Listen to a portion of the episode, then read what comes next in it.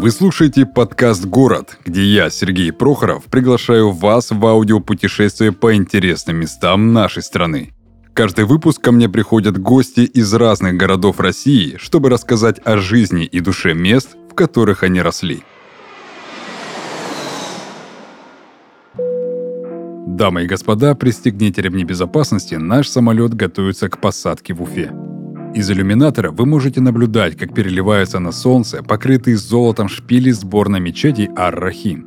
Ее строительство началось еще в 2007 году, а к 2024 она станет самой крупной мечетью в России и даже в Европе, выполненная в традиционном исламском стиле с национальными башкирскими мотивами. Мечеть Ар-Рахим была заложена в честь 450-летия вхождения в Башкортостана в состав России – в 2016 году в Уфе открыли аллею современной скульптуры «Артерия». Она состоит из 13 новых арт-объектов высотой около 2 метров. Абстрактные скульптуры призваны сформировать у уфимцев новый взгляд на окружающее жизненное пространство. А тремя годами ранее в Уфе открылся первый в Башкирии центр современного искусства «Облака», объединивший все направления современной культуры республики. Монумент, который видно с высоты, памятник Салавату Юлаеву, национальному герою Башкирии, боровшемуся за независимость своего народа. Памятник стоит на самой высокой точке Уфы и является самой крупной конной скульптурой России на данный момент. Тем, кто любит наслаждаться природой во время путешествий, стоит прогуляться по Уфимскому ботаническому саду. С 1932 года здесь выводят и сохраняют редкие виды растений со всего региона. А сегодня в ботаническом саду можно отдохнуть среди зелени и подышать свежим воздухом. А продолжить активный отдых можно в парке имени Ивана Якутова. Здесь расположен живописный пруд, в котором можно поплавать на лодке. Наше путешествие в Уфу не было бы возможным, если бы не спонсор подкаста S7 Airlines. S7 Airlines – это крупнейшая частная авиакомпания России с современными комфортными самолетами и широкой маршрутной сетью внутри страны. Сделать свое путешествие более выгодным можно вместе с программой лояльности S7 Priority – те, кто еще не зарегистрирован в программе, после вступления в нее получат 500 приветственных миль на свой счет, которые можно будет потратить на дополнительные услуги. Копить мили можно не только благодаря покупке билетов, но и бронируя отели и автомобили для путешествия. А благодаря гибкой системе Miles and Cash больше не нужно ждать, когда накопится нужная для покупки сумма. Тратьте все мили, которые у вас уже есть, а остальное доплатите рублями. Помимо миль для бронирования билетов можно накопить и статусные мили и получать различные привилегии. Так мили копятся с каждой транзакции по карте S7 Тинькофф. Совершая ежедневные покупки, можно заработать мили не только для полетов, но и для повышения статуса в S7 Priority. А если вы совершите перелет рейсами S7 Airlines до конца 2021 года, то получите статусные мили в двойном размере – более подробно о получении и продлении статуса вы сможете узнать на сайте S7 Airlines. Ссылка в описании. Приятного полета! Итак, всем привет! Мы продолжаем аудиопутешествие по городам нашей необъятной, и сегодня у меня в гостях Динар из Уфы. Он же также является автором архитектурного блога Кизил Паша. Итак, Динар, привет! Привет! Что есть настоящая Уфа? Мне кажется, настоящая Уфа — это люди и движуху, которую они наводят в Уфе. Mm-hmm. Если так можно выразиться.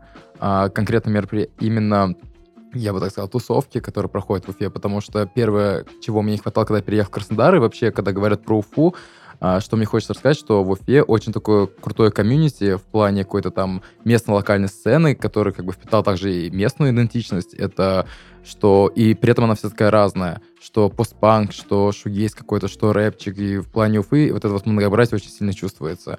Именно как бы культурное то, что в Уфе есть какая-то такая в Уфе есть какая-то такая движуха, постоянное движение, как грув, я не знаю, и сама атмосфера, она располагает к какому-то творчеству конкретно в Уфе. Mm-hmm.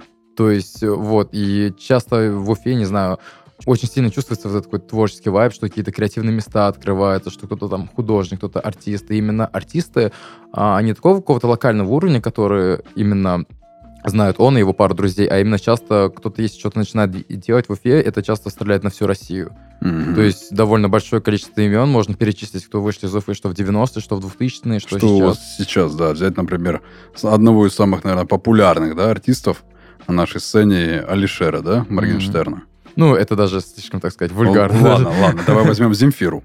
Да, Земфира это прям классика. Земфира, ДДТ, кто- Люмен. Это, ну, это уже из ранних. Андрей. Губин.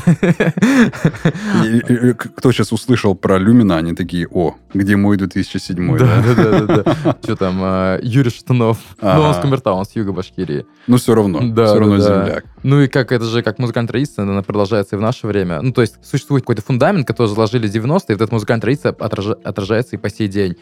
И в Уфе, ну, даже вот локальные группы, которые... Сейчас не буду говорить про рэперов, потому что, ну, расскажу коротко, но про уфимских рэперов, мне кажется, и так вся страна знает, Ну но, да. но конкретно в Уфе также и рок-сцена очень хорошая, там всякие Черниковская хата, не знаю, Акули слезы, где Фантом вот в последнее время вообще благодаря ТикТоку, не, знаю, их песни с каждого угла звучат.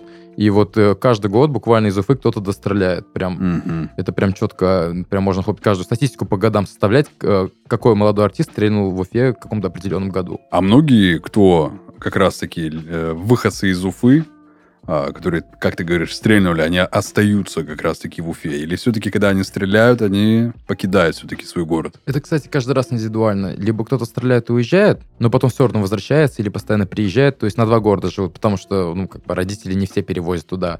Даже, например, группа Лаут, они переехали в Петербург, там сейчас в Мгм. Москву, а, но, тем не менее, они постоянно в Уфе, то есть к друзьям потусить, там на какие-то концерты, Кстати, я мероприятия. не знал, что Лаут, они из Уфы. Не, они как раз-таки из этого вот хип-хопа так, костяка уфимского. Лау, Томас Мраз, там, не знаю, Бульвар Депо, Джимбо, вот эти вот все, они прям, не знаю, они вот из одной когорты, так сказать. И э, даже они вот переехали, но все равно они в Уфе постоянно мелькают, то есть, грубо говоря, ребята на два города практически живут. И, ну, многие остаются, там какой-то вот в прошлом году стрелял, позапрошлом, в прошлом году стрелял очень сильно Кур-92, Мгм. такой уфимский гостмейн, и немножко он даже там с Hollywood Undead физ записал. Прикольно. И я сам офигел.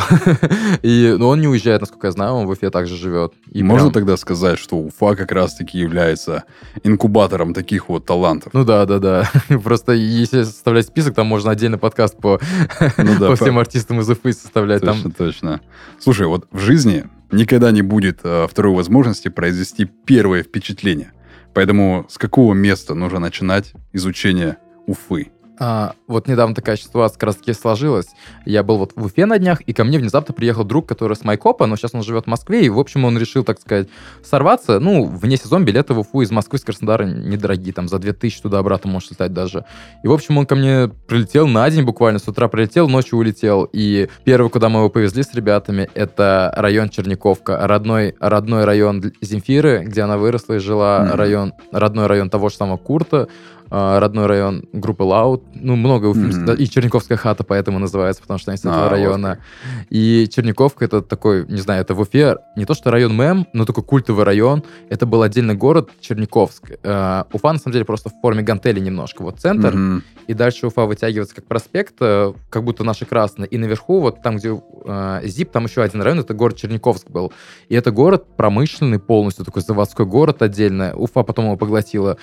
А, И повсюду сталинская архитектура, промышленные заводы, советский модернизм, такой полностью советский район Уфы, в котором все такое промышленное, и при этом все очень красиво. Она очень зеленая, Черниковка. То есть такие крутые сталинки повсюду, все зеленое. Она не похожа на все остальное Уфу. Это вот такой сталинский ампир, прям возведен в абсолют. Там некоторые дома сталинские, восьмиэтажки, строили немцы пл- военнопленные. Мгм. И она прям, ну, очень красива в этом плане. Я помню, как-то я читал какую-то книгу, я, я, честно, уже не помню название, это еще было в детстве, она меня немножечко так вот поразила, что в то время как раз-таки много немецких было пленных, как- которые строили многие города, а, в- выстраивали города как раз-таки на Урале. То есть в Мгм. Уфе, в Челябинске, Магнитогорске их-то было много, и они много что построили. И многие дома, которые они тогда еще построили, они стоят до сих пор и как бы не просятся даже на снос. Говорят, кстати, даже в Краснодаре э, городок нефтяников, его так называли, вот по улице Дзержинского, Стахановской, стоят сталинки, а, что его тоже строили немецкие военнопленные. Но это не точно, но говорят, что так было. Но они похожи на такие сталинские, как раз которые немцы строили. Мгм. Да у меня даже у дедушки лучший друг, его мама, то есть родила его от немецкого военнопленного, который работал у нас в городе, строил Вот дома. как. Да, ну правда, он до 90-х годов скрывал, что он немец. Правда, отец закончил стройку, его выслали обратно в ГДР, и он рос с мамой, но скрывал свою настоящую фамилию, и в 90-е годы он как бы нашел своих родственников в Германии. Отец, к сожалению, уже умер, но родственников нашел, переименовался, взял свою настоящую фамилию Миллер, угу. и вот сейчас живет Москва, Берлин, вот так вот переехал с Башкирии в Москву, и дальше там Москва, Берлин. Вот такие истории. В общем. Интересно. Город, получается, делится на несколько районов. Да, да, да. Сколько районов? А, так, центр, проспект Октября, который связывает Уф, центр и Черниковку. Черниковка 3, проспект Октября, связующий центр и Черниковку. Угу.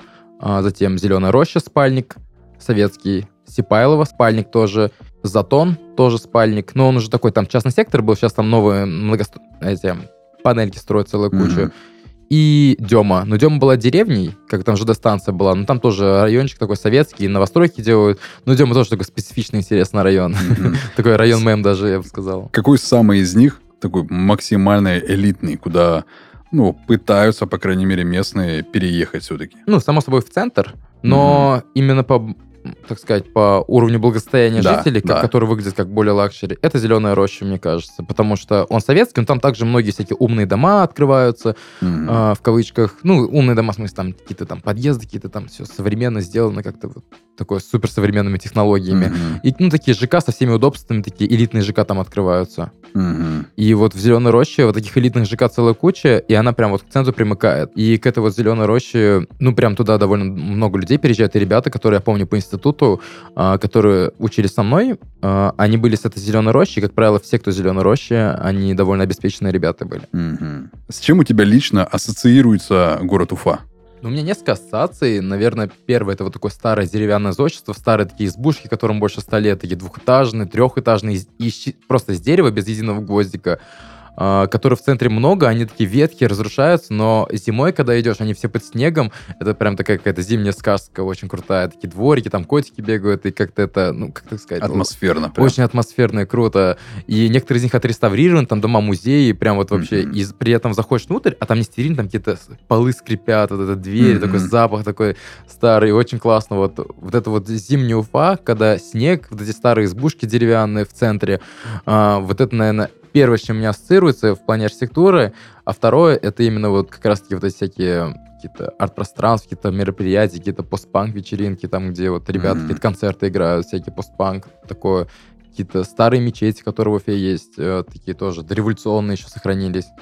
Mm-hmm. И Уфа вот у меня вот такая вот и архитектурная, и, так сказать, тусовочная. Mm-hmm. Ну, потому что ты и тусовщик, и архитектор, наверное, поэтому. Ну, можно сказать так.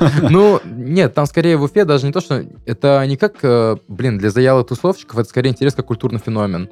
То есть там, например, даже тот же самый ролик, который на Ютубе все знают, аннигиляторная пушка, где мужик кричит такой. Это же тоже в Уфе происходило. Такие вот концерты, такие специфичные. Это как раз таки сейчас такое происходит. Это, ну, блин, это, это скорее как не потусить, это скорее как культурный феномен. Mm-hmm. Таких местных локальных групп, которые еще вот с 90-х годов, это вот то же самое аннигиляртная пушка, до сих пор играет в Уфе. Mm-hmm. Вот смотри, ты хорошо э, разбираешься в архитектуре. Ты хорошо э, осведомлен в урбанистике. К тебе сейчас будет максимально такой профессиональный тогда вопрос, чего не хватает городу. На самом деле больше всего не хватает, и это, во-первых, чтобы вот эти избушки, которые старые, которые разваливаются, я только что сказал, это в этом-то и проблема, что они разваливаются. Внезапно происходит, когда такой внезапный поджог чтобы построить ЖК. И если вот, например, в Краснодаре, слава богу, эта проблема не чувствуется, тут сохраняется этажность какая-никакая. То есть вот центр двухэтажный как был, так и остается, особо высоток в центре нету. Mm-hmm. А в той же Уфе, как и в Ростове, еще в нескольких городах, я вот три года живу в Краснодаре, я приезжаю в Уфу, и просто немножко в шоке от того, тут даже невозможно было построить высотку, а они каким-то образом это умудряются делать. Mm-hmm. Просто высотки в центре как грибы растут. Стоит какая-то избушка дореволюционная, шикарная, крутая, какой-то такой особняк, такой усадьба деревянная, шикарная. И тут же рядом небоскреб стоит, 20-этажный. И ты такой, а зачем? То есть вот эта вот этажность исторического центра, она в Уфе очень сильно портится. Вот эта вот бешеная застройка, которая... Иногда они даже перебарщивают. Например, есть торговый центр галереи «Арт», там стоит двухэтажный дореволюционный особняк, и поверх него они настроили еще стекляшку, три этажа. Это как будто, представьте, вот как торговый центр галерея в Краснодаре. Mm-hmm. Если бы первые два этажа был дореволюционный дом, а сверху еще достроили вот такую стекляшку. Э, это было очень убого. Э, в Уфе такого, таких примеров целая куча. Смотри, а в Уфе, как ты уже сказал, много людей, много артистов, музыкантов, которые как раз-таки сейчас лидируют во всех, наверное, топ-чартов. А, везде их можно найти на всех площадках музыкальных. Какой твой личный саундтрек города Уфы? Какая песня у тебя начинает играть в голове, когда ты вспоминаешь свой родной город? Тут, наверное, у меня будет играть такие же песни, как у практически у всей Уфы. Это я, наверное, два трека могу подметить. Это первый, это «Глебаста спал» Уфа Бойс. А, ну, еще ее знают как парни из Уфы, как сам парень из Уфы. И, и эту mm-hmm. песню в Уфе знает каждый наизусть. Из каждой тачки едет, там какой-то фестиваль, какой-то фестиваль идет, эта песню включают, все поют ее наизусть. Это вот такой гимн Уфы, такой современный. Mm-hmm. Э, такой. И вторая песня, наверное, это Томас Мраз э, «Май 13». Да. Это Мой Шикарная друг. песня вообще. И там клип такой, прям вот чисто локацию Уфы, такие места, такие споты, где вот ты постоянно гуляешь с друзьями. Mm-hmm. И вот этот вот клип, это, мне кажется, вот этот клип... Э, Май 13 с Томасом Раз это прям самое настоящее отражение вот этого вот уфимского вайба. Mm-hmm. Я, кстати, недавно стори снимал, а, накладывал эту песню. Серьезно? Да, да, да. Ну, мне просто, мне, мне очень нравится Томас, он вообще классно делает музыку, ну, не знаю, у него шикарный голос. А как он играет своим голосом, это просто пушка, не знаю. Ну вот, когда я приезжаю в Уфу или собираюсь в Уфу, я или хочу поностальгировать, я просто включаю Май 13, потому что эта песня Май 13 равно Уфа. Теперь я тоже буду знать, э, какой саундтрек города Уфы. А, смотри, обидно вообще э, башкирам, когда их называют бушкурай. Я на самом деле первый раз в жизни слышу это. Первый слово. раз? Да. Просто вот я э, сам с севера, и на севере много башкиров, они между собой называют друг друга Бушкурай. Э, там, Бушкурайчик, там, то есть, э, например, мать называет там своего так сына, да, это мой, мой Бушкурайчик. Вот. И то есть оно у меня так как-то прилипло, и у меня такое понимание, что, ну, значит, это нормально. То есть люди друг друга так называют, то есть это не в обиду, то есть, как бы, э, ну, если было бы в обиду, они бы наверняка при других национальностях, да, они бы не, не говорили такие слова. А ты про Бушкураев и, и не слышал, да? Да, я так подозреваю, возможно, это диалектизм северских башкир, Наверное, которые живут да. в Хамао, Ямао, потому что в Башкирии слово башкурайчик я вообще ни разу не слышал. Может быть, где-то слышал, но обычно вроде никто так не говорит. И я ну, такой... Ну, я... те, те же башкиры, они же все равно делятся, там, южные и северные, да? А, да, это же башкиры у нас, типа, на юге говорят по одному диалекту, на, на западе на другом, ближе к татарскому, там, к, к, на севере по одному. Одно и то же слово может у башкир по-разному звучать. Типа, у башкир с юга, у башкир север. То есть это же, там, сколько, 7, не знаю, на гербе Башкирии 7 лепестков курая, 7, 7 крупных племен, и у каждого племени немножко свой диалектизм проявляется. Mm-hmm. Тем более, э, вполне возможно, что те башкиры, которые переехали в свое время, в советское время, осваивать э, нефтерождение на севере, mm-hmm. которые в Хамау, Яна, Янау, их там целая куча живет, там, не знаю, половина моих родственников там, там наверное, живет. И у каждого башкирии половина родственников живет на севере. Э, там, возможно, сформировался свой диалектизм. Наверное, кстати. И вот это мне... Я, на самом деле, мне самому интересно стало. Первый раз я даже такой, башкурай, типа, башкирский курай. Башкирский край. Да-да-да. Окей. Получается, вы считаетесь уральцами все равно? Да-да-да. То есть так же, как челябинцы, магнитогорцы. Вот. Есть ли разница между башкирами, уральцами и кубанцами? Именно там в плане поведения, ментальности, то есть характера, мировоззрения. А, на самом деле есть. Ну, я на, на самом деле сейчас скажу немножко такие бытовые для mm-hmm. начала, что я прям почувствовал темп. Я не знаю, может быть, это климат сказывается, но когда я переехал сюда, я понял, что я слишком быстро разговариваю, быстро, слишком быстро хожу, и люди, ну, когда я начинаю разговаривать с местными кубанцами, мне, мне даже сейчас приходится, я, ну, стараюсь это контролировать, а разговаривать медленнее, ходить медленнее, чтобы не бежать. И это ощущалось, например, когда мой друг Садыгей приехал в Уфу, и мы просто вот так вот быстро-быстро-быстро идем, а он отстает от нас. И я понимаю, что на юге люди ходят медленнее, разговаривают вот так вот медленно, расслабоне всегда. А у нас как-то мы, типа, быстро разговариваем, быстро как-то ходим, все как-то быстро-быстро-быстро. Ну, потому что, может быть, там замерзнешь просто, если будешь медленно так разговаривать. И вот эта вот э, скорость, темп, темп вообще очень сильно отличается. У нас он намного быстрее, чем здесь. Не выматывает он тебя, вот этот южный вайб, своей такой медлительностью, мол, куда торопиться, давай посидим, инжира поедим. Ну, сначала такое было, но что-то я привык и сам уже немножко это как-то... Подрасслабился. Да, да, да, да. И когда я приезжаю куда-то там в Уфу, все таки быстро такой Подождите, друзья, куда спешить? Ну, как бы, э, я как будто немножко здесь все так же быстро, а там уже, наоборот, отстаю уже. Это вот первое, что бросается в глаза, это скорость и темп, э, по которому живут люди, разговаривают как, это прям очень сильно кидается. Что еще? Ну, это мы сейчас, получается, бытовые такие методы обсудили.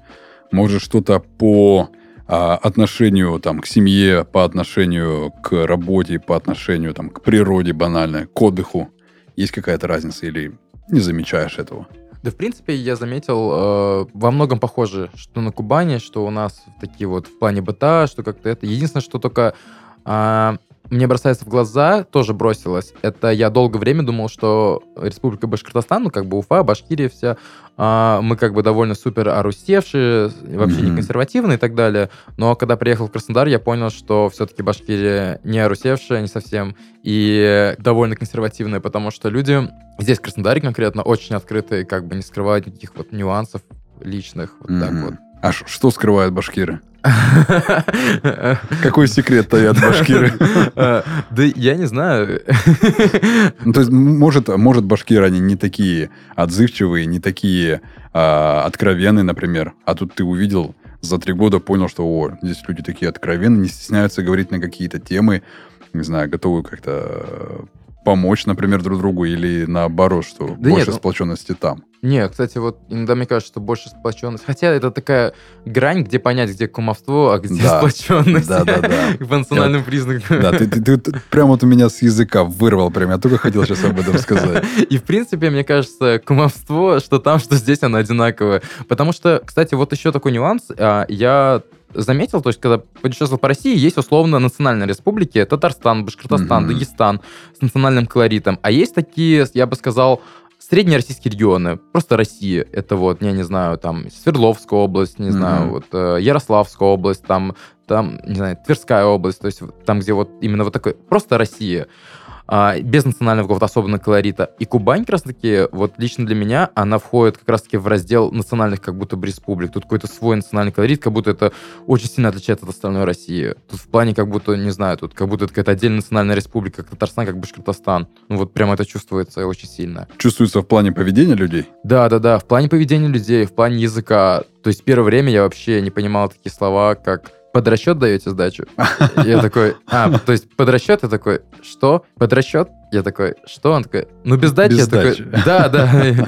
Или как что-то там вдоль забора, или какие-то кулек, или там... Ну, то есть, таких диалектизмов на самом деле вообще целая куча. Но мне говорят, все равно это здесь выветрилось. Мне говорят, допустим, я вот работал в аэропорту, и такие мужчины, которым по 50 лет, кубанцы, которые здесь выросли, они мне говорят, что если ты приехал там, в станицу лет 40 назад, ты вообще ничего не понял.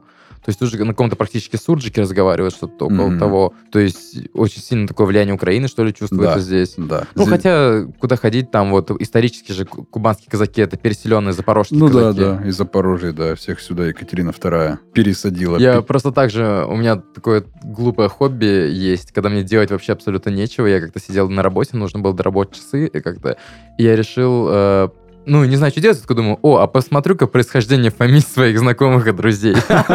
У меня тоже, кстати, такая бывает иногда затея. Я когда раньше работал на другой работе, и у меня было такое, типа, блин, слушай, а что его фамилия означает вообще? Откуда она произошла? И начинаешь бедный Google мучить. Просто у нас же, типа, ну, типа, вот у нас на Урале, имею в виду, там оф, оф, оф такое, а здесь у коренных кубанцев у них либо ко, либо ский. То есть, и, то есть такие, такие, я бы сказал, как на польский, на украинский такой лад ну, именно. На «и» это все поляки, они ближе к Польше. То есть, это э, западная Украина, mm. то есть, западенцы.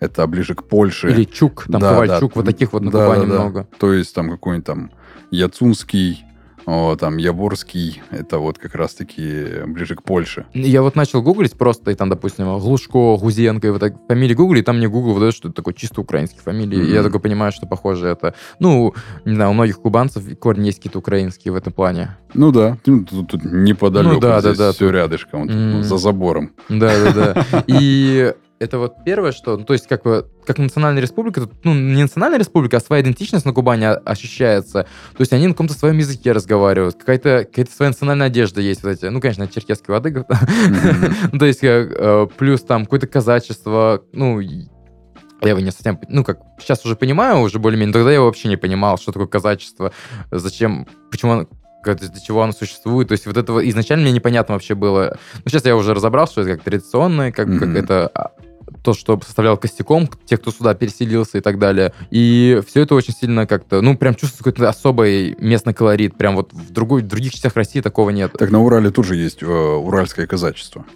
Там тоже казаки имеются свои. Они, конечно, немножко по-другому живут. То есть они прям вот...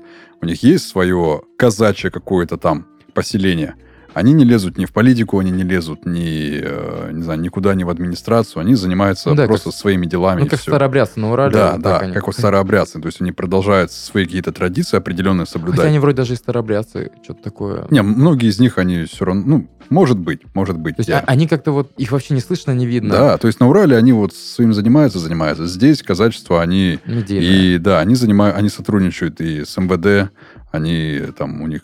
Патрули. Есть, да, да, да, да, то есть у них есть свои там какие-то, как, как я читал, может, я могу ошибаться, у них есть свое вооружение какое-то, я думаю, вы куда? Ребята, вы с кем воевать собрались? Ну, тут... Здесь они, они больше такие, знаешь, более активные, они помогают сотрудникам полиции, там, может, кто-то, кто-то может, помогает там а, Министерству обороны. С одной стороны, это хорошо, да, то есть как некая такая добровольческая команда. Ну, это как, то есть они здесь как политическая сила. Да, да, да, то есть нек- некоторые в политику лезут, то есть, ну, хорошо, это плохо, ну, это уже решает населению, местному населению mm-hmm. Краснодара. Я думаю, так. Вот, есть... ну вот на, на Кубани это вот первое, что бросилось, вообще очень сильно бросается в глаза, вот какой-то свой колорит здесь. Это вот от того, что так же, как в Башкирии есть свой башкирский колорит. Я просто после Кубани возвращаюсь в Башкортостан и прям вообще другими глазами смотрю. Я прям чувствую все эти моменты, которые я раньше не замечал, казалось мне обычными. И я даже сам думал, что я разговариваю в каком-то таком а, чисто таком абсолютно, ну, то, что как бы для меня как русский родной, башкирский, а потом свой родной позже выучил. И я думал то, что я разговариваю без акцента какого-либо. А потом mm-hmm. понял, что у меня тоже, кажется, есть говор, то есть э, в сравнении с кубанским, то есть я... Не, у, у тебя есть, да, такой, такой некий диалект. Да, и я понял, что по, касательно скорости, я сначала заметил, что тут люди медленнее разговаривают, и я такой думаю, почему я быстро говорю, может быть, дело во мне, а потом познакомился с ребятами с Екатеринбурга, с Челябинска, и смотрю, они также разговаривают. И я понял, что это скорее какая-то ура... общеуральская да. фишка, нежели чем башкирская только. Не, ну вот прям вот у тебя есть такой прям э, диалект прям башкирский. Вот я чувствую, я сколько с башкирами общался, они э, многие, когда произносят гласные буквы, они не открывают рот. То есть они говорят вот так вот с полузакрытым ртом таким. Назови три самых крутых места, которые должен посетить каждый приезжий. Причем эти места могут быть сакральными и крутыми только потому, что вот они связывают тебя с какими-то воспоминаниями. Это будет очень попсовое место, но памятник Салат Юлаева, там открывается mm-hmm. шикарная обзорная площадка, и сама улица Закива-Лиди, ну, я там поступал в университет, там находится главный университет Уфимский, там же телецентр стоит такая башня высокая, как ориентир. Это, наверное, вот а, памятник Салат Юлаев, но это прям супер попсовое место. и это очень очевидное место, но на самом деле такое очень красивое. И как бы, когда кто-то приезжает, вот, ну, не могу не показать это место. Это, конечно, очевидно. Это, наверное, потому, что еще это памятник Салавату Юлаеву, он является самым большим памятником конным, конным да. То есть вообще в России. Кстати, небольшой автоп касательно памятника Салавата Юлаева. Его делал осетин из Владикавказа. А, Сосланбек Тавасиев. Это тот же самый, который делал памятник э, Хитагурову. Точно, да, это, точно. Это совместная работа осетины Сосланбека Тавасиева и татарского другого архитектора. Mm-hmm. И потом они вместе сделали Салат Юлаева, а потом это, это то есть осетин татарин, они поехали еще во Владикавказ сделать Хитагурова. Mm-hmm. Это вот такая, как... Просто когда я приехал в Осетию, когда я говорю, что я с Башкирии, мне все говорят, а ты знаешь, что памятник Салат Юлаева сделал осетин? и мне так сказал человек 10, и я потом вот гуглю, что реально сделал. и оказывается, да, Сосланбек Тавасиев из Осетии, то есть такой вот кусочек, как Уфа связан с Кавказом еще. Именно с Северной Осетией. Да, Северной Осетии. И, и на удивление в Осетии все знают об этом. И я такой думаю, интересно, конечно. Ну, потому что он сделал, считай, тот памятник, который является самым большим конным памятником, наверное. В Европе. Да, да, поэтому все об этом и говорят. Сгоняли мы на первое место. Куда на, на второе ты меня поведешь? А, касательно сакральности, сейчас я вспомню, но вот буквально на днях был на неделе в Уфе, и я нашел такое классное место, я прям вообще в восторге. Я решил обойти все вот эти дома-музеи, там дом-музей Шагита Худайбердина, дом-музей Ленина, дом-музей Аксакова, дом-музей Тюлькина. И вот дом-музей художника Тюлькина, он такой классный, это такой деревянная избушка, такая красивая, ворота, mm-hmm. все сохранилось дореволюционное, при этом отреставрировано, хорошо выглядит. А он находится прям вот в историческом центре Уфы, откуда начинается обрыв, и там обзорная площадка на реку Белая, и на всю Уфу тоже хорошая. И вот этот вот домик на возвышенности стоит, все в снегу, какая-то такая зимняя сказка. Усадьба стоит, домик, в котором жил этот художник, который является основоположником вообще живописи, живописи Баш, Башкирии, и там реально очень кру- круто, там картины висят, только mm-hmm. внутри интерьер, есть старый оригинальный кот живет там. Это, ну, так очень колоритно прям. Я бы вот теперь это место, которое я хочу каждому рекомендовать посетить. Это дом-музей Тюлькина. Мне, я прям в таком восторге остался от него. Mm-hmm. И третье место? Третье место, на самом деле, это все та же Черниковка, Первомайский проспект. Там очень круто. Мне кажется, все, кто сейчас послушает, наверное, выпуск про Уфу, если они решат туда поехать, они такие, что же за Черниковка. Что за Черниковка? Надо туда сгонять обязательно. Ну, там же в Черниковке, кроме этого Первомайского Сталинского проспекта, находится, наверное, самая красивая мечеть Уфы, жемчужина, так сказать, этого на всех символах, мечеть для тюльпан. Ее в 90-е годы построили, турки, кажется, и она прям очень красивая, это прям... И рядом же находится Парк Победы, где огромный памятник mm-hmm. Матросову, такой прям шикарный, такой, там вот весь советский монотализм, скульптуры, танки стоят. Это такой один из самых красивых, на мой взгляд, парков, посвященных Второй мировой войне. Там же музей об этом. И вот мечеть Ляля Тюльпан. И он, вот, да, вот давайте в этот раз в Черниковку не просто вот это Первомайский проспект, о котором я говорил ранее, а вот эта вот мечеть Ляля Тюльпан, она очень красивая с визуальной точки зрения, и там же находится практически. То есть она прям вот, ну, туда можно спокойно зайти, это как такая, как, ну, как в Казани Кул-Шариф есть мечеть, mm-hmm. которой вот все идут в ней, а в Уфе это Ляля Тюльпан. Как дела в городе э, как раз-таки с кухней, с местной? А, с кухни, кстати, Ш- все очень... Что-нибудь интересное посоветую, что вот прям вот самый сок. А, все очень круто в Уфе. Я даже, на самом деле, скучаю в Краснодаре по уфимской кухне. Начну, наверное, с самого такого простого. Мне кажется, что шаурма в Уфе лучше, чем в Краснодаре. Я скучаю по уфимской шаурме прям очень сильно. Это как вот у меня был а, товарищ из Владикавказа, и он рассказывал, что самая вкусная шаурма, говорит, именно во Владикавказе. Вот. Я говорю, я сам там был, я сам там жил, и я прекрасно понимаю, какая там шаурма шикарная. Я говорю, Ник, давай, поясни, пожалуйста, за осетинскую шаурму. Он говорит, во-первых, она делается из говядины. Это настоящая шаурма. Чем она отличается? Вот уфимская шаурма отличается от других. А кладут а... ли туда э, корейскую морковку, кладут ли туда картофель фри, как многие сейчас делают? Не, морковку не кладут. Морковку я... Ну, я лично, видимо, морковку вообще в шаурме не люблю. я прошу ее убирать, я лук тоже стараюсь, чтобы не клали.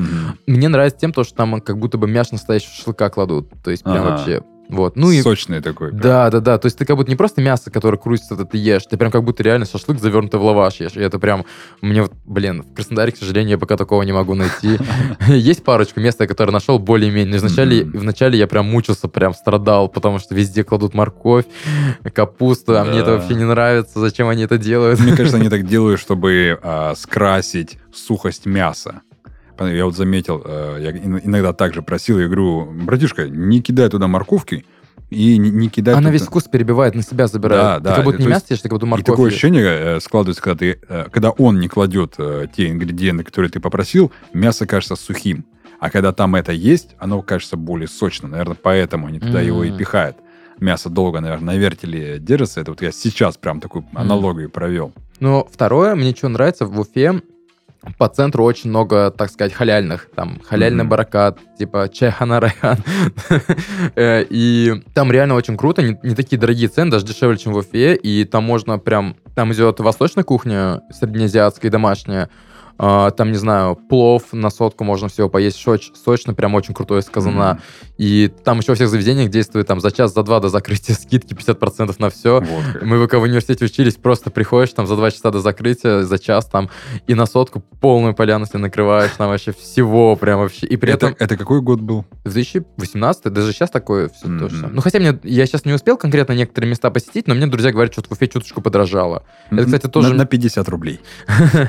Это просто тоже первое, что бросилось в глаза, когда я переехал из Уфы в Краснодар, что в Краснодаре почему-то цены на продукты и в заведении чуточку дороже, чем в Уфе. Mm-hmm. И для меня немножко странно показалось, почему здесь помидоры, овощи, фрукты, которые растут здесь, стоят дороже, чем в Башкирии, куда их привозят отсюда. Я такой, вот это для меня, честно, загадка остается по сей день, почему так. Не, ну сетевые магазины, они, мне кажется, везде, э, что здесь, что, не знаю, там хоть в Якутии будет, ну, в Якутии, наверное, подороже будет, но там в Уфе, в Краснодаре, там, сетевом, mm. не будем их называть их имена, сетевом будет стоить, мне кажется, одинаково, там, плюс-минус копеечка. А то, что они здесь сами выращивают, которые прям вот эти фермеры, которые местные, Оно, да, намного дороже, потому что оно вот, оно прям пахнет. А у нас на районе иногда приезжает, э, там собирается такая фермерская ярмарка, и все фермеры Краснодарского края туда съезжаются и торгуют э, овощами, там, молочкой, э, фруктами. И ты проходишь, ты прям чувствуешь запах помидора. Вот реально, я как северный человек, который вырос на Урале, я отличаю очень хорошо свежие от несвежих вот, овощи, и ты просто, ты проходишь мимо, а просто, знаешь, как, как вот помидор с веткой, вот это, со всей этой листвой, ботвой, как он пахнет прям натурально. Я сейчас говорю, у меня аж слюни начинают течь. Также там за другие фрукты, овощи, можно сказать. И они реально дороже. Блин, завидую вам, у меня по жизни с обаянием проблемы просто с запахами. Я не всегда чувствую, как не могу отличать это вкусно, невкусно. Типа по запаху свежий, не свежий. Это у меня такая проблема с носом. А у меня, наоборот, у меня с детства, я с детства все нюхаю подряд, наверное, я не знаю почему так. По поводу бишбармака. Вот, да. И, У меня, смотри, э, я со многими людьми общался, я э, общался со многими кавказцами, э, со многими азиатами. Каждый приписывает к себе бишбармак. Он говорит, нет, это наше, нет, это наше. Бишбармак – это уфимское блюдо, башкирское, или все-таки тоже э, переняли все-таки у других? Э, да нет, я считаю, что, блин, это, мне кажется, вот это я как раз таки смеюсь с этого, когда говорят, это наше, это наше, Да. наше. Это, это просто общетюркская кухня. Я тоже об этом И думаю. Я, у меня был случай, я вот в феврале поехал в Махачкалу фотографировать э, всякие там исторические здания, там советские, и там у них открылись какие-то такие модные хинкальные, такие вот такие хип для хипстеров как будто, но при этом с национальным уклоном. И я захожу, и там вот есть, открываю меню, и хочу попробовать вот тот самый хинкал, про который все говорят. Просто его так разрекламировали, хинкал, Мгм. хинкал, хинкал. И я такой открываю аварский, лакский, лезгинский, даргинский, там, кумыкский хинкал. И такой думаю, хм, м, начну, наверное, с кумыкского попробую в этот раз. Потому что кумыки, я тоже знаю, что они тюркский народ, может быть, что-то там общее есть. А, я заказываю кумыкский хинкал, мне приносят то, что у нас называется бишбармаком. И у меня такое чувство было, как будто меня обманули. Потому что почему они бишбармак подписывают как кумыкский хинкал? Если это Может, один он у них так готовится, кто его знает. И прям один в один. Ну, тюркский народ, в принципе, одинаковая кухня. И еще из башкирских э, из башкирской кухни я что очень сильно обожаю. Ну, конечно, все, что я говорю башкирской кухне, это нужно иметь в виду, что это не только башкирская, это такая и татарская, и казахская у нас, в принципе, Ну, одинаково. общая тюркская. Да, да, да. То есть, конечно, вот в вопросе о э, башкирской кухне, ну, как бы тут не- нельзя назвать это только наше, вот так. Мгм. Есть что вспоминается еще Костыбый. Это, О, это шикарно. это вообще... просто. Ну, это на Кавказе, кстати, вот на юге России Костыбы больше знают как э, хачины. Ну да, балкарские. да. В принципе, это одно и то же, просто Как, как ты сказал, по-карски? балкарские. Балкарский, ладно. Это... Я просто хочу найти человека, который мне объяснит про шашлык по-карски. Вот. Костыбы, это по факту на юге России знают как хачины. Мгм. То же самое, только единственное, в Костыбы у нас всегда это картошка идет, картофельное пюре, может быть, еще чуточку сыра, а Кстати, кстати, как э, в Башкирии называют э, пюре или толчонка? пюре... Просто хотелось узнать. Просто некоторые люди, э, например, там в Челябинской области называют э, пюре толчонка. Серьезно? Да. И пюре- А, я, Да, кстати, говорят- что такое слышал. Говорят, как картошка толчонка. Не, ну меня, кстати, немножко по-другому. Меня в детстве немножко, как сказать, так неправильно приучили. Я так, как в детстве говорил, так и говорю. Я говорю, мягкая картошка. Я пюре, я специально говорю пюре, потому что, когда я по привычке говорю мягкая картошка, многие это не понимают. А в в Макдональдсе ты говоришь э, картошку палочками пожарьте мне. И вот, получается, эти хачины, только единственное, чем отличаются наши костыбы от хачинов, у хачинов начинка намного другая. Там может быть сметаны, может быть э, мясной хачин, а у нас это только картофель, может быть, Мгм. сыром. Вот кар- просто картофельное пюре внутри этого, ну, то есть, и она у нас в форме как чебурек обычно идет. Мгм. А хачины, они бывают кругленькие такие, как блины. Вот. И, ну, в принципе, одно и то же. И вот, э, вот в Башкирии, что я люблю в первую очередь, это, наверное, не бешбармак больше, я люблю а, костыбы, прям вообще обожаю. И, кстати, это очень в Татарстане, в Башкирии сейчас такой тренд пошел, открывать такие модные костыбыйные, где вот только костыбы, но только там, правда, 2-3 сотки за такое. Вот. Ну, а так как бы нормально. И что еще очень крутое, вот я в детстве это ненавидел, когда приезжал в деревню, а сейчас я это обожаю, и прям, в общем, а, варится суп с вермишелью такой, ну, на ну, обычный бульон, вермишель, и есть такая тема, это такие белые шарики, называются курот. Курот. Да, А, курот. понял, понял. Курот, курот. Ну, там в Средней Азии таджики, узбеки называют курут, что-то такое, а у нас это курот. И получается только, если в Средней Азии таджики, узбеки его едят, как, не знаю, как чипсы вот так, то он такой соленый, какой-то такой специфичный, кис- кисло- кисломолочный, соленый, что-то такое. Я просто не знаю, из чего он делается, что-то из кисломолочки. Э, Это вроде бы сыр. Да, что-то такое. А, а у нас он как в суп кидается, как специя. Mm-hmm. И суп какой-то такой вкусный становится. Я раньше вообще ненавидел, когда так делал в деревне. Там приезжал, я говорю, не кидайте мне это вообще. А сейчас я, блин, к бабушке приезжаю, говорю, можешь мне там пакетик накидать, я дома буду делать, в суп тоже закидываю. Прикольно. Ну, это, так сказать, с возрастом полюбил. Ну, вот это тоже а, крут, вот это вот как приправа мне очень нравится. И, ну и сладости, это, наверное, все знают. Чак-чак, борсак. Чей чак-чак, татарский или башкирский? Всех. Тюркский. Да, да, да, это чак-чак. это как... Смотри, по поводу э, миграции у э, башкиров именно в Татарстан. Ты наверняка знаешь, что да. много башкиров переезжают в Казань. Каз- а... Казань будет более, наверное, да. развита, чем Уфа, как многие там современные на люди 10 думают. лет, на 10-20 лет даже, говорят, опережают. Вот. А, плохо ли это? Хорошо ли это, как ты думаешь? А, ну, в любом случае, я считаю, что это немножко... Ну, для людей это хорошо, там в Казани намного лучше, намного комфортнее. А, даже не только Казань, а, в, блин, на мой взгляд, э, главный плюс Татарстана это то, что у них развита не только Казань, а и маленькие города. Альметьевск, условно, с населением 150 тысяч э, человек, туда приезжают, и, там, не знаю, Аркадий Гершман, э, Варламов, и просто хвалят, говорят, это супер город, с велодорожками по всем европейским стандартам. Туда даже в маленьких городах очень классно жить. И Ни, э, Нижнекамск, э, Набережные Челны, там в Татарстане, не только Казань, там даже маленькие города очень крутые. Вот я как раз-таки к этому и вел, что там администрация как раз-таки республики, они нанимают в администрацию к себе как раз-таки таких вот э, урбанистов, дизайнеров, которые с современным взглядом на мир, они строят новый город, новый Татарстан. Веришь ли ты, что когда-нибудь руководство Республики Башкортостан наймет себе в администрацию э, дизайнеров современных, урбанистов, которые также, не знаю, сделают шикарную Уфу, сделают там э, шикарные остальные города и маленькие деревушки, чтобы также приезжал Илья Варламов и говорил, о боже, башкиры, вы сделали просто класс. А уже такое произошло два года назад. Как раз, когда я уезжал из Башкирии, у нас сделали, ну, то есть там поменяли некоторое руководство, и там, конечно, как обычно, плюсы и минусы есть, но есть один очевидный плюс, который я заметил по приезду в Башкирию. Спустя, ну, я вот раз в полгода приезжаю, поэтому любые изменения, которые, э, что в моем родном городе, где моя бабушка сейчас живет, Салават, что в Уфе, где вот учился 4 года, прям вот сформировался, а, то есть, что во все, все города Башкирии, куда вот, ну, приезжал, заезжаю так, а, прям очень сильно в глаза бросается, что там, в общем, как произошло, в новой администрации Башкирии, которая в конце 19 года, в конце 18 года поменялась, а, там даже, оказывается, вот этих дизайнеров из Казани переманили в Уфу. Вот как. Да, там, то есть, вот так вытащить, там даже Казанский бесит из-за этого, что что-то обвиняют, кого-то mm-hmm. вы наши там кадры воруете. А, перевелись туда, к нам, в Башкирию, и начали упор делать на дизайн-код города, транспортную реформу замутили. А, продолжили Сапсан, который связал Башкирию как вот как ласточка в, на юге, mm-hmm. сделали такую же ласточку из Уфы в Оренбург, и там, получится, она едет через Стерлитамак, Салават, mm-hmm. Кумертау, через маленькие города, и, ну, такие, в другие по размерам города Башкирии тоже она теперь проходит. Плюс там, э, вот конкретно сужу по своему маленькому городу Башкирии, откуда вот сам я родом, бабушка у меня там живет, Салават, там такая ситуация, что у нас было 10 мэров, и каждый из них закончил либо все из них закончили уголовным делом, и половина сидит, половина как-то там под условным сроком. Mm-hmm. И тут впервые за всю историю там города с распада Советского Союза нам назначили из Петербурга мэра, урбаниста. Он что сделал? Он, во-первых, восстановил какие-то там часы, которые не работали на центре города.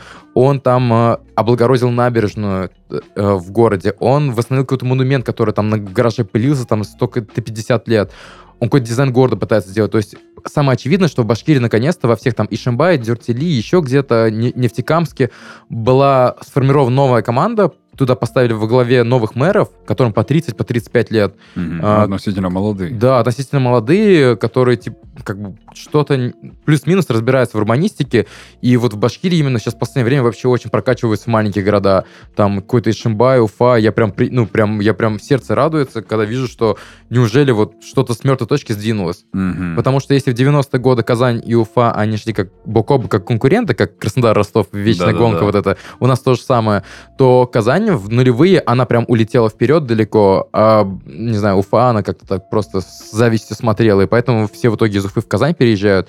А сейчас вот за три года, что вот это у нас поменялось руководство, что как-то какие-то произошло целый ряд положительных реформ, плюс там, ну как, опять же, свои минусы, плюсы везде есть, э, но плюсы вот именно самый очевидный плюс, что маленькие города начали развиваться, как в Татарстане. И это прям, ну, меня очень лично радует. Ну и вот, и как бы у меня появились, как появилась какая-то надежда, что в каком-то скором времени Уфа действительно может начать, то есть Башкортостан в каком-то смысле можно начать догонять Татарстан. Уже и, прям и уже с ним конкурировать конкретно. Да. Просто в 90-е годы, наоборот, сейчас у нас просто даже я какой там к отцу в родную деревню там ездил, куда-то там к бабушке, прабабушке, там к родственникам.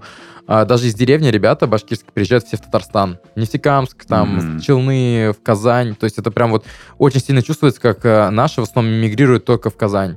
Вот так. Ну, там как бы язык похожий и так далее, комфортно mm-hmm. все. И Казань очень развита. Mm-hmm. Ну, есть маленький пример, когда еще кто-то в Екатеринбург переезжает. Вот. Ну да, тоже недалеко. Да, тоже да, рядом, даже ближе, чем Казань. Ну, окей. Вот. Какие три вещи нужно сделать обязательно, приехав в Уфу? Что нужно сделать, что нужно попробовать? Вот прямо вот твои рекомендации любому, кто приезжает в Башкортостан. Кстати, такой будет вопрос тогда еще. Башкортостан или Башкирия? А, Башкортостан. На самом деле в Башкирии немножко обижаются, когда говорят Башкирия. Ну, я, это, как бы это уже так произносится, что я сам уже тоже Башкирия говорю, mm. хотя правильно говорить Башкортостан. Окей.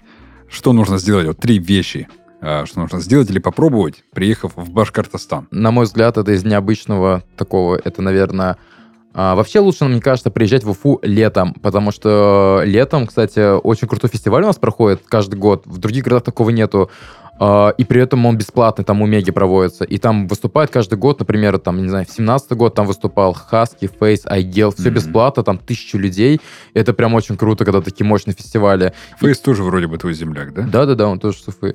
А, и вот, в Уфе самое крутое, это тоже я сейчас попсовое говорю, потому что это самое попсовое место, но я считаю, что про него нельзя не сказать, потому что это очень крутой пример положительных реформ урбанистики, который произошел в Уфе за последние три года. Это такой уфимский парк Гальцкого. Это mm-hmm. в самом центре города, где стояли среди исторической стройки целый квартал стоял. Там вот эти бывший комплекс Хакимовского медресе, мечети бывшей Хакимовской.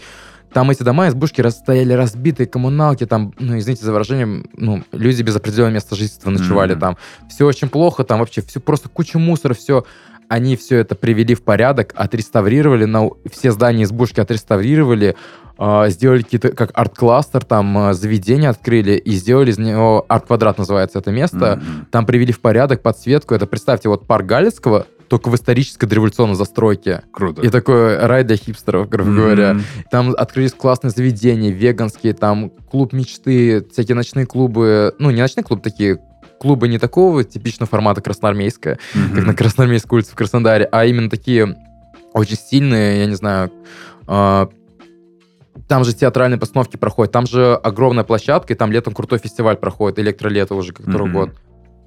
Там же вот из последнего в августе выступал Артур Клим, Томас Мраз, Лаут и все остальные. То есть э, э, вот получается, арт-квадрат — это вот такой спот, э, как парк Галицкого, только, опять же, повторюсь, это уфимский парк Галицкого, только прям в самом центре и среди исторической застройки. Супер классное место. Mm-hmm. Хотя, у, хотя уфимские уже такие, я приехал, и говорят, ну, мы тут уже не гуляем, это больше для туристов. Ну, уже, да, становится попсово, это как-то тоже парк Галицкого для краснодарцев. Они такие, да мы там не бываем. Да-да-да, ну, и они такие тоже, ой, это там приезжают из других городов, это туристическая mm-hmm. фишка, мы уже там не гуляем. Ну, это типа становится уже больше такой, наверное, в Уфе а, визитной карточкой. Да, да, да, это визитная карточка еще одна. И второе место тоже для меня недавно открытие из положительных моментов, который не так давно появился в Уфе. В общем, в Уфе родился писатель Сергей Довлатов. И там же рядом с арт-квадратом через пару кварталов стоит дом в стиле конструктивизма 30-х годов. Известно был как дом чекистов. И в 1941 году в нем родился известный писатель Сергей Довлатов. И он там прожил то ли пару месяцев, то ли пару лет. Кстати, забавно, что он прожил там всего пару месяцев, ну, пару да. лет. Но в, своем, в своих рассказах он упоминал Уфу, и он часто любил рассказывать историю, как будто бы в это же время в, эмиграции, в эвакуации во время Второй мировой войны жил писатель Платонов, и как будто бы там а, мама шла с ним с коляской, и подошел Платонов и вдохновил его. И, в общем, это двор в стиле конструктивизма, его так классно э, облагородили и сделали из него такой питерский дворик. Он такой вот желтое здание в стиле конструктивизма, там, э, 30-х годов, и там все в граффити, посвященном Довлатову. Там на, наверху стоит такая, что-то типа башня на самом верхнем этаже, и там граффити, где типа аист несет в зубах большого Довлатова. И там все, все стены разрисованы с такими рисунками, такие в комиксном стиле, э, с цитатами из э, рассказов Довлатова. И прям очень крутое, прям такое место, такого, я бы сказал, даже питерского формата. Mm-hmm. Прям, я прям вот в восторге был, там очень классно находиться, разглядывать все это, читать. Какую-то там трансформаторную будку переделали под книгу. Разрисовали так, что она похожа на книгу mm-hmm. визуально. Прикольно. И прям, э, я не знаю, я прям вот от дома до Влатова в Уфе, где он родился, я прям остался в полном восторге. Это вот второе место, которое я вот тоже товарищ повел сразу же, который прилетал mm-hmm. ко мне в гости. Третье, чтобы я порекомендовал Уфе, это, наверное, попробовать восточную кухню. Вот в Краснодаре mm-hmm. такого вообще нету, а в Уфе очень много в центре там всякие чайханы. Особенно вот, кстати, у того же самого арт-квадрата, прямо напротив, восстановили дореволюционную мечеть, и там же рядом стоит чайхана. То ли Райхан, то ли как так называется. Но там прям очень классно. И это, ну, на самом деле, таких мест еще очень много вокруг. Там какие-то баракат, Райхан. Но там прям можно покушать восточную кухню. Плов, бишбармаки, то есть и учпачмаки. То есть там прям и башкирская кухня, и узбекская. И там прям, то есть вообще классно очень. Mm-hmm. И вот э, я считаю, что вот, вот такие аутентичные места, их ну, как бы туда вот обязательно освоить, ребят. Если ты все же решишь вернуться в Уфу навсегда, то по какой причине? Да, наверное, в первую очередь за тем, чтобы еще больше углубиться э, в собственную историю, культуру и традиции. Просто я, когда там жил раньше, я это все ни архитектура, ни культура, я как будто бы особо не ценил или не... Ос... Нет, ценил, но не осознавал особенности, уникальности ее. Интереса не было к этому. Да, а когда переехал в Краснодар, начал путешествовать по Кавказу, знакомиться вот по станицам тут ездить, с казахской культурой кубанской, с культурой кавказских народов, с осетинской, с кабардинской, а, я начал ценить некоторые вещи, которые были, которые у нас есть, но я их раньше не ценил и не замечал. Какой-то там башкирский орнамент на панель, который на всех изображен. Mm. Просто вот тоже Владикавказ, там мне что нравится, там на всех панельках имеются осетинские узоры. Такие советские панельки, таким образом отображается осетинская идентичность. И когда я переехал, получается, в Уфу, а, точнее, возвращаясь в Уфу, я, я никогда в жизни не обращал, а оказывается, на советских панельках вот этих стандартных, на, они все украшены с башкирским орнаментом, вот такими деталями. Я бы переехал в Уфу только для того, чтобы еще больше углубиться в культуру собственного и историю собственного края, вот в архитектурное его наследие, чтобы, не знаю, написать книгу об этом и так далее. То есть я как раз-таки сейчас и хочу почаще в Башкирию ездить, на два города жить, mm-hmm. потому что я после Краснодара, я в Уфу вообще другими глазами приехал. То есть для меня это совершенно другой город, как будто бы я даже там и не жил, и вот иду и восторгаюсь. Считай, по-новому открыл его для да, себя. Да, совершенно новыми глазами, и я прям даже счастлив, то, что я переехал в Краснодар, только за счет того, что я начал, ну, теперь другими глазами смотрю на свой родной город, на mm-hmm. свою родную республику. Круто. И заключительный. О чем скучаешь? На самом деле скучаю больше именно вот как э, не знаю, по собственной культуре, по колориту именно, вот когда там какие-то бабушки в деревню приехал, там как-то это все не знаю, какие там э, какой-то там байрам, там башкирские народные песни, или там какой-то курбан байрам со всей семьей, где вы собираетесь там за столом. Тут прям такого национального да, э, колорита, атмосферы не хватает. Да, как бы вот это вот еще очень сильно чувствуется, когда ты приезжаешь за стол, там все родственники съезжаются, там вот стол, казан накрывает плов, и какие-то там, не знаю, вот встречаются все родственники. Это, к сожалению, уже такого нет. Там бабушки поумирали многие, вот. А, mm-hmm. и, и мне кажется, что такое утрачено какое-то детство. И я даже вот просто э, ездил в Нальчик, там есть лейбл Arid Recordings, они занимаются тем, то, что катаются по улам, записывают народный фолк, народный фольклор. И я вспоминаю, что в детстве у нас тоже такое было, когда мы приезжаем в деревню, а, там какой-то словно Новый год или какой-то праздник, и бабушки, когда сидят в конце, уже там 3 часа ночи, кто-то там спит, они сидят за столом и начинают петь народные песни. И я вспоминаю, что сейчас уже такого нету, и бабушки уже так не собираются, а те, кто собирались, половина бабушек умерла. Mm-hmm. И, и я понимаю, что это какой-то такой культурный пласт, который, возможно, уже даже уче- утерян не просто для меня, а в принципе уже в таком масштабе это как бы народный фольклор. Я понимаю, что это, к сожалению, как бы переходит в статус того, что может стать как бы утерян навсегда. И мне как бы от этого немножко грустно, и мне кажется, вот именно вот этого вот какого-то колорита мне здесь немножко не хватает такого нашего, ну, как бы, когда какой-то там, а, ты стоишь на остановке, и подходит такой какой-то бабушка или дедушка, а в Черниковку едет, да? А автобус придет? Или там, не знаю, а чай с молоком будешь, нет? Такой вот такой. А, а в смысле чай без молока? Чай, чай главное. Чай, а почему? И я когда приезжаю в Уфу, мне так, захожу в магазин, и я такой говорю там, блин, чувак, они разговаривают. А они как бы как бы привычно, а, а у меня прям такой, а в смысле чай нормально, да? вот это вот, типа, вот такой какой-то акцент забавный, типа, когда, ну, как вот татары говорят через че, типа, не чай, а чай, типа, не почему, а почему. И вот это вот как бы... Воспринимается как обыденность, а здесь ты понимаешь, что вот это вот, как бы, вот это вот, почему вот это вот не хватает этого. И оно становится более ценным таким. Да, да, да, более ценно. И у меня ну, такие даже флешбеки бывают. Стою в Новороссийске, ну, месяц в Новороссийске жил, где-то в январе. Стою на установке в Новороссийске и слышу какие-то бабушки, дедушки. Ой, а почему там... И я такой... Так. и разговорился Типа тоже бабушка с дедушкой из Татарстана, ой, точнее, с Ульяновска, там в Ульяновск тоже татар целая куча. Mm-hmm. Они переехали, вот как мы говорили, что, что на севере там татар целая, целая татар-башкир целая куча. Mm-hmm. Дело в том, что просто в 80-е годы половина татар и башкир переехал на север, а вторая половина переехала в Узбекистан. Mm, вот как. Да, то есть у меня тоже самое, у, у меня учительница была с Узбекистана, то есть Узбекистан был такой утопией. Там тепло, жил, жили богато, язык такой же практически. Но потом через 90-е и, короче, все сбежали оттуда. Но я как-то ходил не то что по приколу, просто так, как раз-таки, наверное, зачувствовал ностальгии в татарской диаспоре Краснодара ради интереса, mm-hmm. что там вообще происходит. И познакомился с некоторыми взрослыми татарами, и, как оказалось, они все именно те татары, которые переехали из Татарстана, из Башкирии, из Ульяновска, из Самары, из Саратова сначала в Узбекистан, а потом они жили там 10-15 лет, потом через 90-е, они вынуждены были отсюда уехать, все продать и переехать обратно. Но они переехали с Узбекистана в наши края обратно, поняли, что что-то холодно, и решили перебраться туда, где... где... Потеплее. Где потеплее. И переехали в Краснодар и в Новороссийск. И, как правило, я в итоге выяснил, познакомился с немалым количеством татар, и именно многие татары, которые живут в Краснодаре и в Новороссийске, это именно те татары, которые не из Башкирстана, а которые пожили в свое время в Узбекистане, ага. привыкли к теплу, и для них уже стало, типа, немножко некомфортно жить в Башкирии. Так, ну что, Динар, это было вообще душевно, это было приятно. Спасибо, что пришел в гости. Всем спасибо за внимание. У меня в гостях был Динар из Уфы. Всем спасибо и пока. А Яра Рахмет Хизге. Хабулас.